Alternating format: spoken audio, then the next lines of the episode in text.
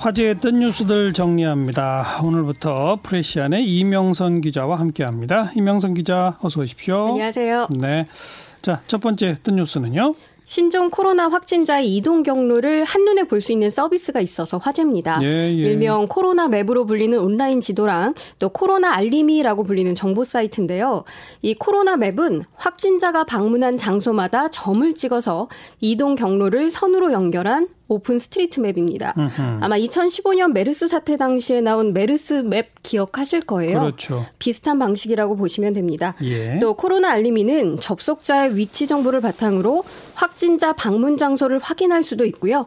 또 강남역 이런 식으로 목적지를 검색하면 해당 지역의 확진자 방문 장소를 알 수도 있는데요. 음. 특히 진료라고 쓰인 이 파란색 동그라미를 누르면 신종 코로나 진료 가능 병원과 전화번호 등이 제공됩니다. 참 발빠르게 들 만들어요. 네. 코로나 맵, 코로나 알림이. 근데 다 대학생들이 만들었다고요? 아, 그래서 더 신박하고 고마운 일이기도 한데요. 누리꾼들도 멋지다, 감사하다, 이렇게 인사하고 있습니다. 예. 한 누리꾼은 출퇴근길부터 평소 자주 가는 곳 정보를 찾아봤다면서 불안이 위안으로 바뀌었다. 이렇게 고마운 마음을 전하기도 했습니다. 네. 이 코로나 맵과 코로나 알림이는 PC와 모바일 모두에서 이용 가능하니까요. 퇴근길에 한 번씩 찾아보시는 것도 도움이 될 것 같습니다. 참, 그 대학생들 기특해요. 음. 자, 또 그 다음 또 뉴스는요? 아, 우한 교민들이 머물고 있는 국가공무원 인재개발원의 한 방문 앞에 그림 편지 하나가 붙어서 역시 화제인데요. 예. 많이 신경 써주셔서 감사합니다. 맛있는 밥 해주셔서 감사합니다. 라는 인사와 함께 방호복에 빨간 망투를 두른 휘어로 또 울퉁불퉁한 모양의 바이러스가 음. 제대로 한판승을 벌이는 그림이 그려져 있습니다. 네. 그림 저도 뉴스를 통해서 봤는데 손 소독제가 바이러스를 이렇게 박멸하고 바이러스가 막 비명 지르며 도망가고 아, 아, 아, 뭐 이런 네. 신음 소리도 해놨더라고요. 완전히 그 어린 아이들이 그린 거잖아요. 그렇습니다. 어. 어, 11살, 3살 아이 2명과 어머니 1명, 이렇게 3명이 현재 그 방에 머물고 있다고 하는데요. 그 11살, 3살 아이들이 그린 것 같네요. 그렇습니다. 네. 정부 합동지원 관계자는 고사리 손들이 색연필로 꾹꾹 눌러 쓴 예상치 못한 감사의 그림 편지에 큰 위안을 받았다면서 모두 무사히 퇴소할 수 있도록 성심껏 살펴보겠다. 이렇게 전했습니다. 예. 누리꾼들도 애들아 힘내 화이팅 또 의료진을 힘내세요라고 응원하기도 하고요.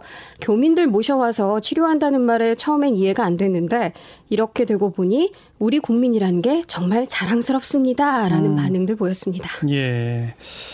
뭐 다행스럽게 어, 우한에서 오신 교민들 가운데는 확진자는 한 명만 지금 나왔고 네. 나머지는 다 음성 판정을 받았다니까 참 다행이고요. 그렇습니다. 음. 총 700여 명 정도가 전세기 두 편에 나눠서 모두 귀국을 했는데요.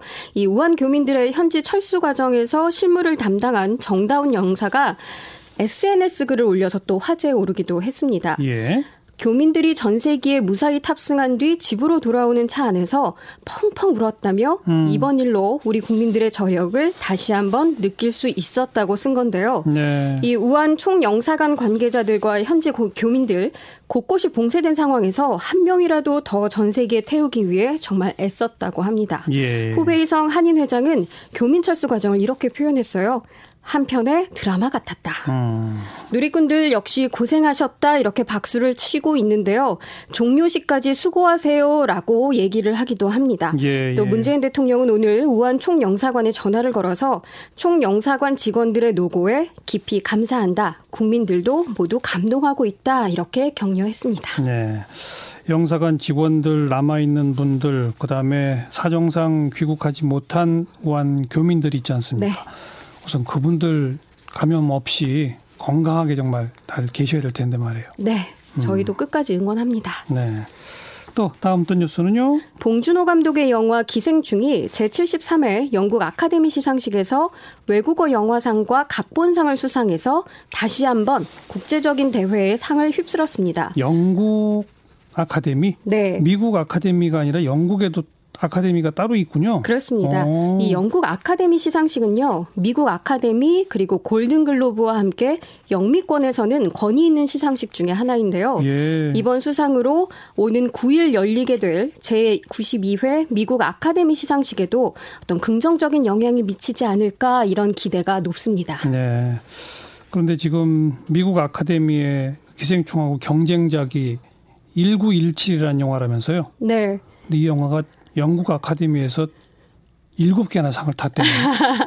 관심이 많으시네요. 아니 일곱 개나 그 상 탄 거하고 미국 아카데미에서 맞겨루기 하면 우린 이미 좀 꼴리는 거 아니에요? 아, 그래서 저는 끝까지 이 봉준호 감독의 저력 그리고 네. 그만의 그 에피소드와 페르소나를 믿어보고 싶습니다. 봉준호 감독 이번에 수상소가 뭐라 그랬대요? 어, 봉준호 감독이 상을 받을 걸 예상하지 못했다고 겸손한 모습을 보이면서도요. 기생충은 계단을 올라가려고 했던 한 가난한 남자가 계단을 오히려 내려가려면서 끝나는 이야기라고 그러면서 이 영화는 우리 시대의 슬픈 모습을 담고 있다 이렇게 의미심장한 소감을 남겼습니다. 예.